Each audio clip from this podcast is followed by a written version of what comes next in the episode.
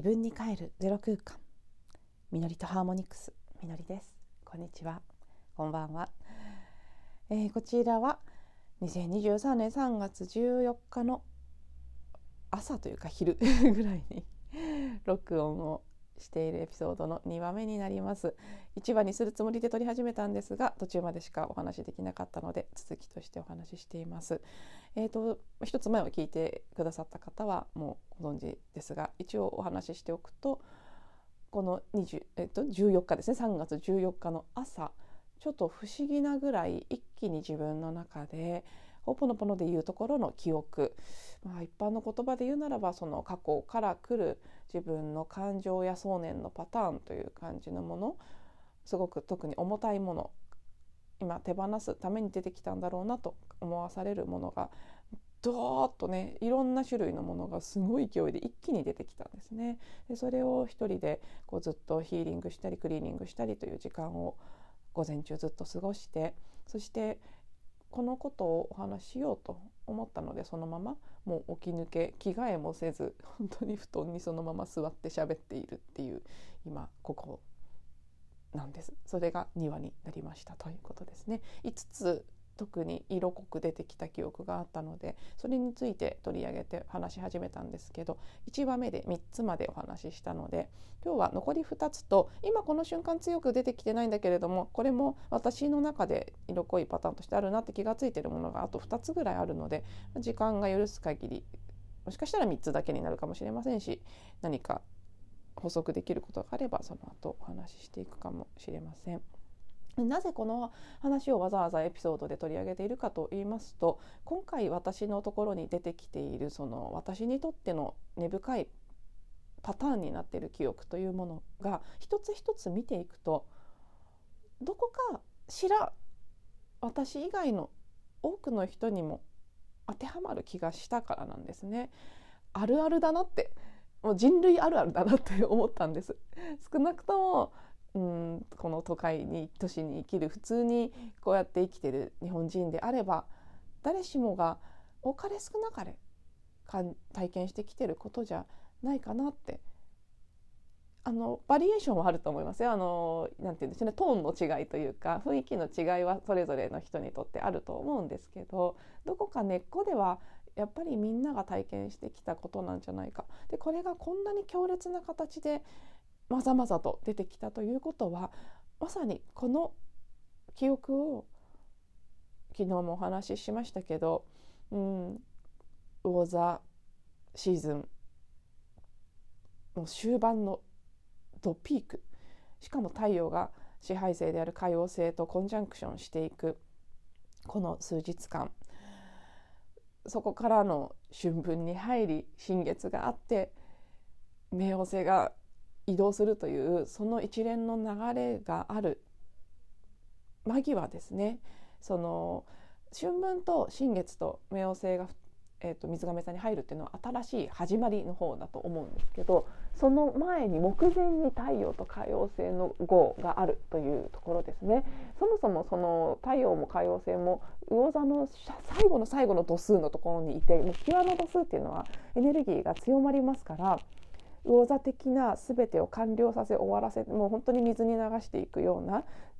さらにこのね一つ前に1,000年間続いた時代が魚座時代で今回冥王星が水亀座入りするっていうことですねあのなんちゃら時代っていうやつは逆流していくので魚座時代の次が水亀座時代なんですね。であの、まあ、まさにだから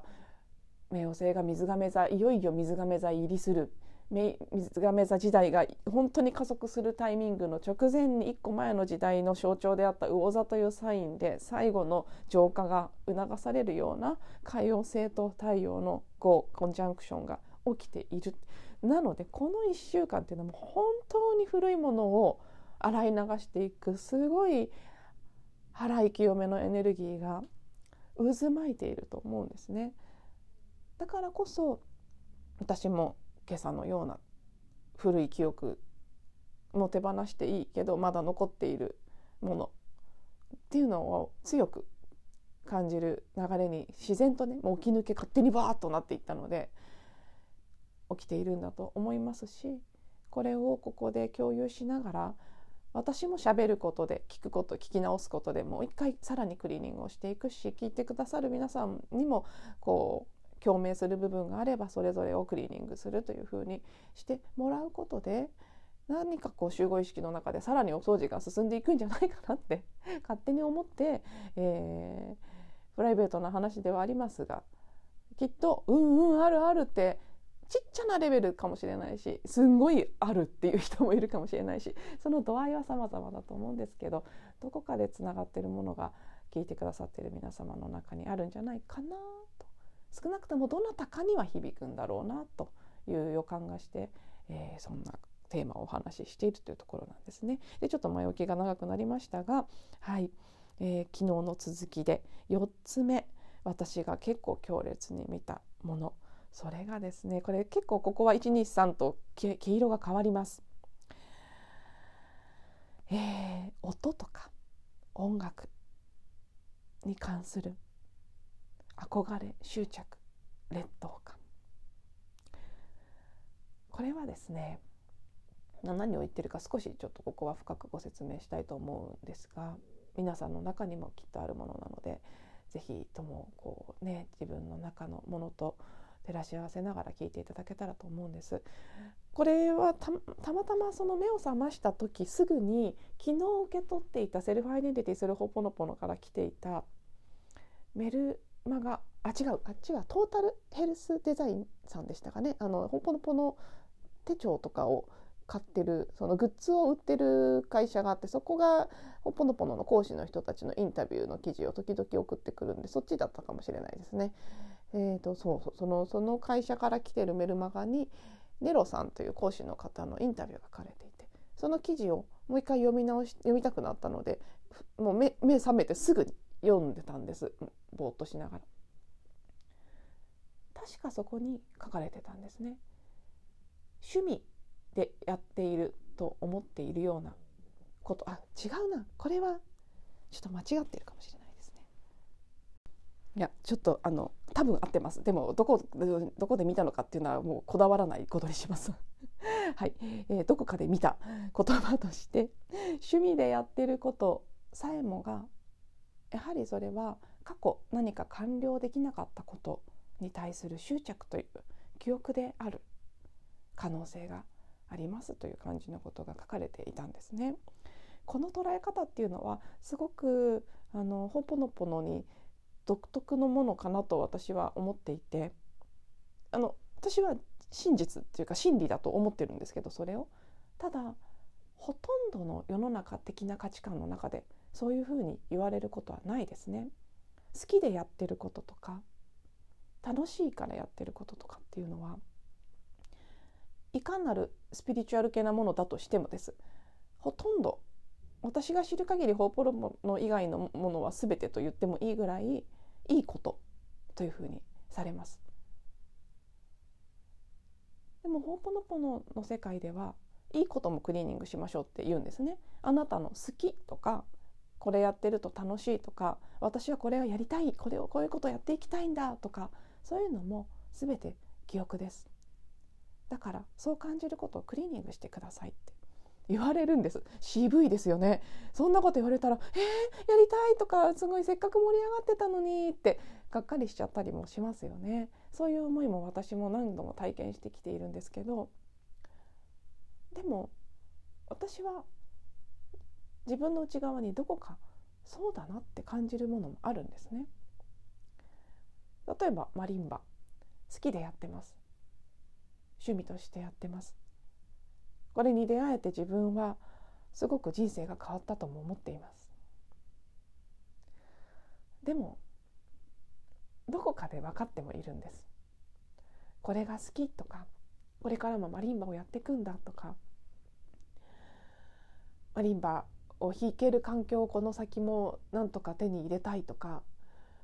思う時の自分の中にうん、一般用語で言えば力みですね。どこか自分の中に力が入っている部分があること。ほんぽのぽのの言葉ではあのグーと言ったりします。あのグーってあの手を握ってるような状態とかね。そのそういう硬くなってるもの重たくなってるものがある時っていうのはインスピレーション生きてる時ではなくて記憶が再生されている時なんだよというふうに、えー、ねほぽのぽの英知の中で語られていますけど自分自身でその感覚の違いを私はま10年近くほぽのぽのを実践してきてるので知っているんですね。何の滞りもなく力みもなく本当にインスピレーションからいる時の人や物事との関わり方といいことだいいことだって思いながらやっているけれどもこれは人を好きになるのも一緒ですね。誰かのことを好きだという思いもすごくあの重たいエネルギーですね。執着が含まれているので。その状態の時と本当にそういう好きという気持ちさえもがクリーニングされてただインスピレーションから生きてる時の軽やかで自分の内側に全て風が通っていくような感じがする時と質感の違いが分かるからこそのそうなんだよなって。最近であればだからサウンドヒーリングのことをやりたいと思っている。音のことに興味がある。マリンバだけじゃなくて声とか。いろいろな音の可能性ということに興味があるし勉強してるとすごく楽しい。でも分かってるんですどこか自分の中に執着。や期待。このことをやれば自分の才能が開くかもしれないといった期待であったり何か特別なことができるかもしれないという期待であったりもっと収入を増やせるかもしれないという期待であったり人の役に立てるかもしれないという期待であったりあるいは期待の反対側にある不安ダメだったらどうしようとかもしくは人との比較ですね。もうサウンドヒーリングなんてやってる人は本当にずっとやってますからすごい人は日本にも海外にもたくさんいて私なんかが今更やったって無駄なんじゃないかとか私には才能がないかもしれないとか劣等感ですね。すごい人たち出てくるたびにああもうこんなにすごいことしてる人たちがいるって思う。気持ち。それを感じるたびにあこれは何か過去から来てるものだなっていうのは自分でも薄々感じてはいたんですね。つまり今も同じです。だから好きでやってますけどやっぱりもっと上手な人っていうのは 当然私はねアマチュアですからものすごくたくさんもっと上手な人っていうのは プロの方やプロを目指してる学生さんとか日々日々触れてますからもっともっと当たり前のように上手に弾ける人たちがいる。才能というものを持っている人たちがいる。自分は一生懸命練習してある程度うまく弾けるようになるし、まあ、一般人の中ではセンスはいい方なのかもしれないですけどあくまで一般人のレベルを超えない。でも一生懸命やってる。そこにはそうそのおそらくネオさんの言葉で読んだのであろう過去何か完了できなかったこと。過去のその未達の願望。があってそこから来る執着によってこれが好きだとかこれを一生懸命やるんだとかそう思ってる可能性があるということですね。私は心当たりがあるのでうんって思いました。以前 KR 女子ほっぽのぽのの KR 講師の一人である KR さんのあの個人セッションを受けた時その時はもうマリンバを始めたばかりの時だったので、えー、そのことを扱ったんですけど一つその楽器とあなたの関係をクリーニングしてくださいというふうにやっぱり言われましたね。好きだとか、ね、これをもっと頑張ってやりたいとか思っているその思いの一つ一つやもちろん楽器そのもの弾く前に楽器やマレットを全部クリーニングするのはもちろんそうなんですけど、うん、そういうことをやっていってくださいって。ほぼのこのではねなんかすごいやりたいことに出会ったんですとか言っても素晴らしいですねってそれをもっともっとできるようにイメージしていきましょうなんて決して言わないんですね。そのことその感情やその楽器との関係をクリーニングしてくださいそこにあるものはそう執着や過去のさまざまな記憶の結果ですと。でそうなんです多分今その発表会の前でマリンバに対してもそういうのを強く感じているし同時にサウンドヒーリングのコースが始まる前で音音音やサウンドヒーリングということに関してもさまざまなことを感じている中でですね。やりたいからやっているというふうに見えているものさえもがその中に憧れや執着や期待や劣等感いろんな記憶を含んでいるなということをすごくこれも何て言うんでしょうね。一個一個考えて辿っていったっていう感じではなくボンってこうまとまりでボンって気づかされる感じの時ってあるんですよね。多分だからテレパシーとかみたいな形なんですかね。言語で一個一個追っていくような感じじゃなくてエネルギー的にこれらの全部の情報とかがガンって入ってきた感じだったんです。でそれを私が今言語にして一個一個紐解いている感じなんですけどすごく本当に一瞬のビジョンみたいな形でそのことを見せられたなってそこもその好きとかやりたいとかそこに潜んでるものさえもがその力んでいるちょっとした自分の中の力みそれに気がついてそれを手放していくっていうことはこの時期すごく大事なんじゃないかなというふうに感じています。でこれはあの補足ですけどそこでクリーニングした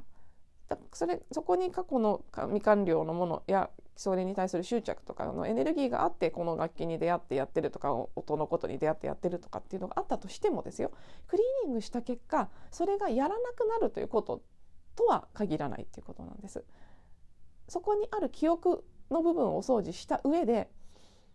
インスピレーションから、まあ、全く別の形で同じことをやるかもしれないしもしかしたら確かに記憶をクリーニングした結果あ本当はそんなにやりたくなかったってなっちゃうこともあると思いますよ。それはどっちかはコントロールできないんですけど人も一緒ですね。好きなこの人が好きなんだって思ってそれが過去の何らかのカルマから来る関係性っていう、まあ、人の場合もすごく多いし分かりやすいですね。カルマから来る関係性でそこにこうだからこそ執着的な好きというのが生まれている。それをクリーニング丁寧にしていった結果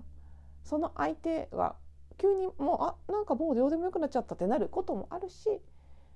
同じ相手と記憶からではない関わりができるようになる可能性もある。そこはもうどっちになるか分かんないので私が突然ね声でクリーニングしてて「あマリンバやっぱり違いました」ってなるのか「サウンドヒーリング違いましたね」ならない気はすごいしてて。マリンバも多分ならないと思うんですけど。ただまあそうですね。少なくともその自分の中にあるその力んだ感じっていうのはもう手放していきたいなっていうふうに今感じていますね。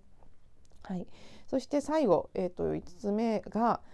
私これはねこれは割と私皆さんの中にもあるだろうけど特に私にこういうのものかもしれないんですが家のこと親のことですね。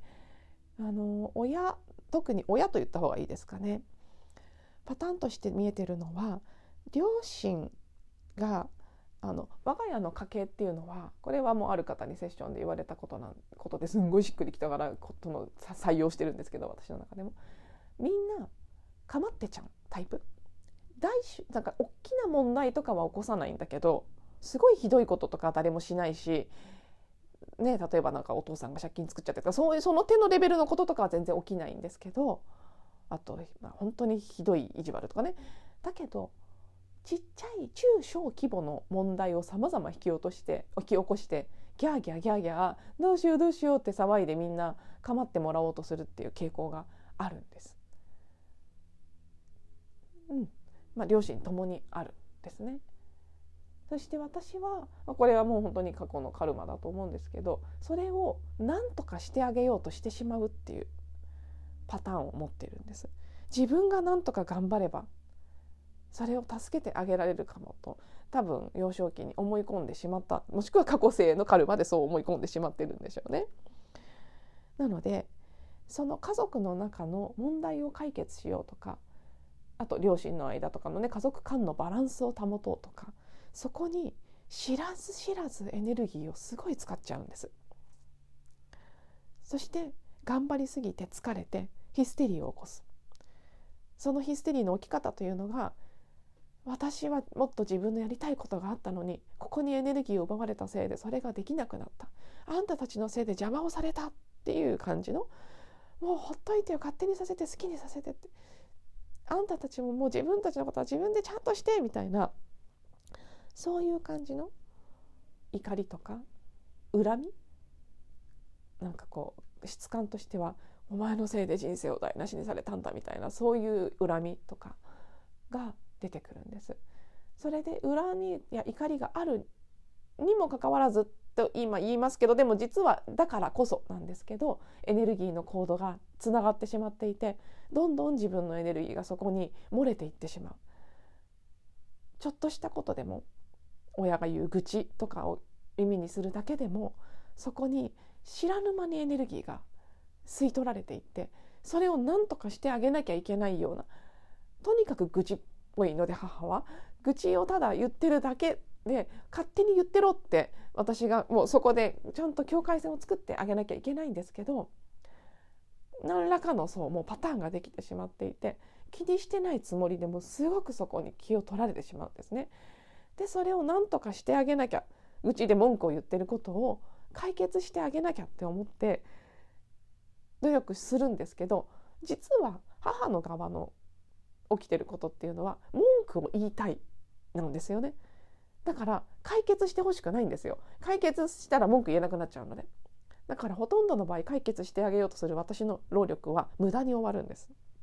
取ろうという感じの言葉がすごく出てきてたんですけど取ろうに終わる。ああでもないこうでもない言ってたいだけなのでだから私にできることはそうなんです勝手にしろって言って私も勝手にするからって言ってそこをスパッとちゃんとエネルギーのコードを切ってあげることしかないんですけどそれがねなかなかこうできてないだからもうこれはもう完全に過去性とかのレベルでのカルマだと思うんですね。そこにある怒りとか恨みっていうのがまた昨晩から今朝にかけてすごい勢いで出てきたんですね。もうこういうのは本当あの現象だけを見るとすごい引いてみると何も起きてないんですよ。これも今朝思ったんですけどクリーニングしながら何も起きてないよねってでも私が勝手にわーって頑張ろうとしてわーって疲れてギャーって怒ってっていう姿が見えたんです自分の中でそしてあ記憶だなって本当にパターンになってるものを繰り返しているの私。これずっとやってきたなって。思って。そして最後まとめに入りますと1話から引き続いて感じた5個の結構強烈に本当にさっき言ったようにこうテレパシーみたいな感じでボンってこうイメージでボンって与えられて感じさせられたこの5つのパターンっていうのは本当に私が人生ずっとかなり長い間葛藤してきている。代表的なパターンで。言ってしまえばこれしかないって言ってもいいぐらいの私の人生を占めている。パターンで。この5つをぐるぐるぐるぐるして結構いつも葛藤してるだけかもっていう。ああの2つね。今は出てきてない強く出てきてないけどあと2つぐらいあるなって思ったものは1つは男性関係ですね。男の人に言いたいことを言えないとか男の人に言いたいことは言えないからこそなんだけど相手のバカなところとか見た時にバカじゃないのって言っちゃえばいいのに言えないからそれで飲み込んじゃってそれですごく嫌になるみたいなパターンが続いてて、まあ、これ今この瞬間出てきてないですけど人生の中に他の構成要素があるとしたらあとそれと もう一個は男の人以外の人間関係ですね。これも言いたいことが言えないとすごく近いんですけど人間関係の中で本当の自分を見せられないというのがあってだからこその分かってもらえなかったとか誤解されているとかうん自分が本当の意味で居場所がないとかそういう感覚を感じるっていうのも結構人生の中で繰り返して強く繰り返してきたパターンなんですけどこの2つはね今は収まってるだけなのかもう薄れてるのかちょっとどっちか分かりませんけどあんまり強く感じてないんですけど。まあ、この2つプラス今日昨日今日でお話ししている5つが私の人生を完全に構成してきた代表的なパーツだなっていう記憶なんですね。それがこんなにもくっきりとはっきりと強烈な形で朝一番に感じさせられたということ。そしてそれをこんな形でシェアしているということはもう本当に終わらせる時。最後の断末魔の叫び的なやつでですね。こういう過去の残ってるエネルギーっていうのは消えて最後消えてなくなる瞬間ふわっとこう一瞬強烈にエネルギーを放ち出すんですよね。一旦色濃くなって消える、うん、前顔のシミの話しましたかね。シミも消える前一回濃くなって消えるんですよね。表面に出てくるので。同じ感じで、えー、そう。私たちの記憶の潜在意識から浮上してきてるので一旦ぐわっと濃く見せられている。あ消えていくためなんだろうな。本当にその時が来てるんだろうなっていうふうにすごく感じていて。あなんか今急に思いました。あのサウンドヒーリングのテキストの最近読んだ箇所にトラウマとかのトリートあのヒーリングのセッションの話でそのずっと抱えてきたものがトラウマとかなんだっけあの中毒とかそういうのですね。なくなった。何のこう今持ってるねこういうネガティブなものが全てなくなった。世界がどんな感じか。それをイメージして音を出してみましょうっていうのがあるんですよね。だからまさにこの記憶これらのパターンになっている記憶が全てなくなった私の人生っていうのはどんな感じなのかっていうのをイメージして最後音を出して締めくくってみようと思います。できるかな？いきなりに言っちゃったけどできるかなって感じですね。まあいいやこれなんか正解はないっていうのがこういうのやる時の大事な一番大事な要素なので何であれ今出てくるものをそのまま音にして、えー、そこで終えその後もうすぐ切ろうと思うので先にご挨拶させていただきますね。最後まで聞いていただいてありがとうございます。また次のエピソードでお会いしましょう。